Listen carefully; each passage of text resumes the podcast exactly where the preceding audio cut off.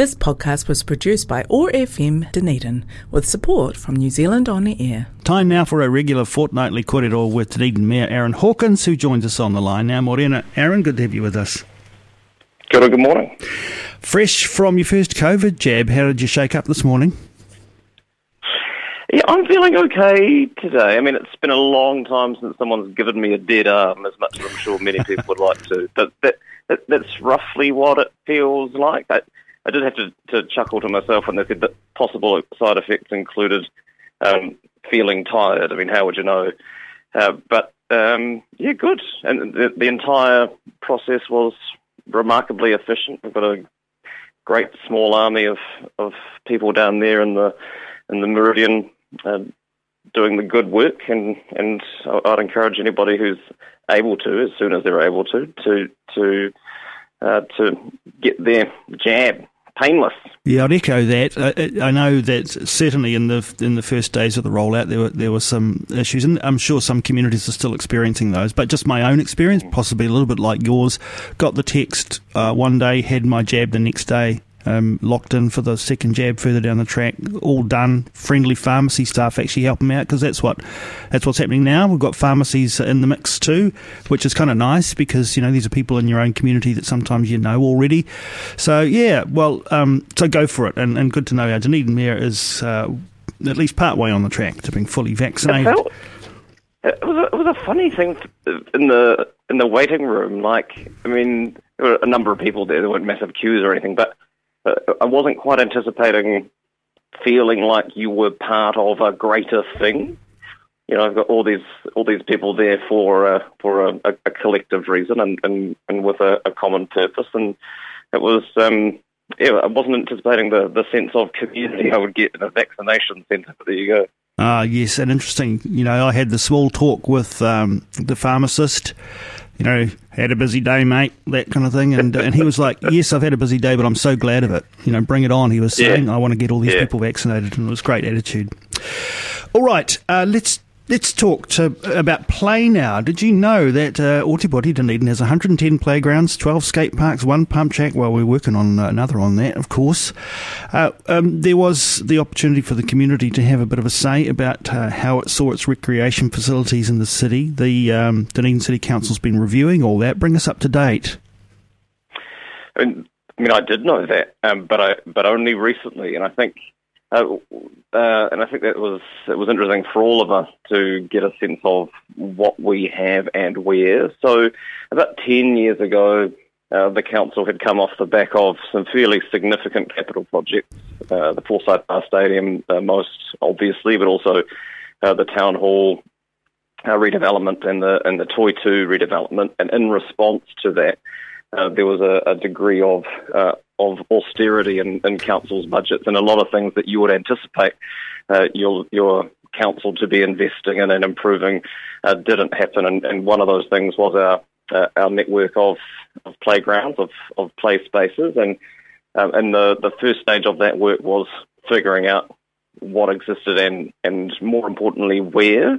Uh, so mapping you know which neighbourhoods and which communities are um, served by what exists uh, and then uh, following on from that, the play spaces plan, which sets out uh, what it is that we want to achieve uh, in terms of upgrading the facilities uh, that we have. So in the in the ten year plan budget for over the coming ten year period, uh, we've got six and a half million dollars for upgrading play spaces, and we've just signed off on the plan for what it is that we're aiming to do, and more importantly, in the short term uh, where we are looking at uh, upgrading facilities. So, um, I mean, there will be a degree of planning at the start because that's the uh, that's the most sensible thing to do. But also looking specifically at uh, what we can do at Bathgate Park, and there was a, an active discussion last night at the South Dunedin uh, community hui about what that community wants to see at, at Bathgate Park, and also um, and,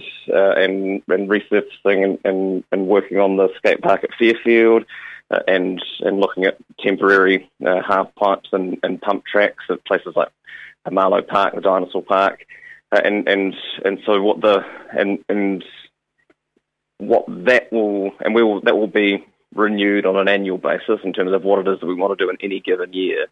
Uh, but more broadly, um, what we're trying to do is make sure that we cater to a, a, a wider range of, um, of, of people of ages, um, particularly um, teenage um, um, people, teenagers in our community who aren't particularly well served by the by the network that we that we currently have, and and and and we got that feedback um, very clearly, but also looking at uh, how looking at a, a, a, range of different options. So, you know, your classic swings and slides are all well and good, but um, what can we do in terms of making sure we've got space for people riding scooters and those sorts of things, and and providing a sense of uh, of adventure uh, for uh, particularly for uh, older uh, older children. So it's it's exciting to finally uh, have that work signed off and now we can get on with it. I think not only older children too. Wasn't there some feedback through the ten year process that uh, that people wanted to see um, facilities that were perhaps able to be enjoyed by adults as well in terms of play? Well, yeah, quite, uh, and um, there's certainly no certainly no age limit on, on enjoying the, the facilities that we have, but, but yeah, there's there's certainly those are things that I think we should be looking at because you know this, it's not like there's a, a cut off date for for enjoying uh, and and getting uh, getting um, value out of those those sorts of facilities, but they are a critical part of uh, our community infrastructure for young people and for their parents. It's a, a you know it's an incredibly useful thing to be able to uh, spend time with your family or connect with other parents, especially if you've got young children in an environment uh, like that that doesn't require you to um, spend money to be able to do that. And, and we've known for a long time, and we've had plenty of feedback in the 10 years uh, since the, the playgrounds budgets were, were stripped out that this is something that people have wanted us to do, and we got money put in, in in May, and now we can get on with doing it. You mentioned that you'd been to the South Dunedin Community Hui last evening. Um, some great work being done out there, and uh, it's good news that they've got some continued uh, backing in that community for uh, for continued work in that area. Um, aligned with that, though, uh, at the moment there is a representation review underway, and this is an opportunity for the city to consider uh, just how uh, its community should be represented in terms of uh, councillors and community boards and so forth. Where is that work at, and why is it important? Mm, firstly, I don't think you can understate how, how important the funding is for the South Dunedin Community Network. I mean, they've only been incorporated for 12 months and now have uh, five years of funding from um, from the Department of Internal Affairs to support the work that they're doing uh, in that community, and it's a, a huge testament to uh, to the to the team out there. It's also a challenge in that you know you basically got that five year window to um, figure out how you can um, continue that work beyond uh, beyond the, the, the term of government funding. Uh, but yeah, every six years we have to, or at least every six years, uh, we have to undertake a representation review. And basically that asks questions like how many councillors uh, should we have?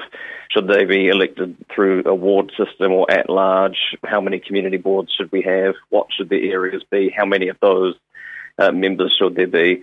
Uh, and and there's a there's been a degree of uh, input already from the community in terms of um, we, you know, we put out a survey and, and ran a series. I say we, a council appointed a, an independent panel to uh, look into this and to collate some early feedback and come up with a proposal. Uh, their proposal was uh, was no change to the existing arrangements that we have, and council adopted that this week. Uh, but this, this is the start of the public process, so people are free to give feedback on whether they're comfortable with that or whether they'd like to see that change. Uh, and then eventually uh, council will make a decision uh, in in October. Uh, and you know, people aren't happy with that decision, if they had submitted on it, they can there's a, process for appeals and objections, and ultimately, if there are appeals, uh, those are determined by uh, the local government commission. It's out of our hands, as was the case six years ago when the proposals of council were um, um, were appealed by by the community. It's I think it's important, and you know, it's not um, is probably not the kind of thing that keeps people awake at night, but I think it's important to, to reflect on uh, how we structure these things, and, and I'd encourage anybody who had the capacity to engage in that discussion, particularly if um, they don't feel well served by the arrangements we have for, for representation, that they give feedback on that. And the council is to hear public submissions on that on the 5th of October. Well, just finally, and related to that, uh, the there is, of course, a vacancy on West Harbour Community Board left by the late Jan Tucker. It's a by election running for the West Harbour Community Board. Uh, so if that's in your patch, you need to consider uh, getting the uh, voting papers in. Midday Friday is the date for that.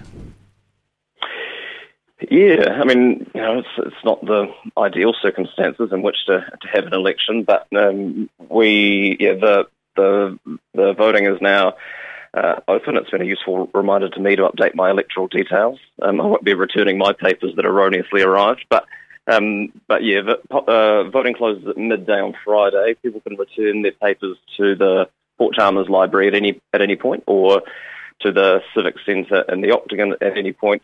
If you live in the West Harbour area and didn't receive uh, voting papers, you can still uh, vote in person, uh, again at the Civic Centre at any stage up until midday.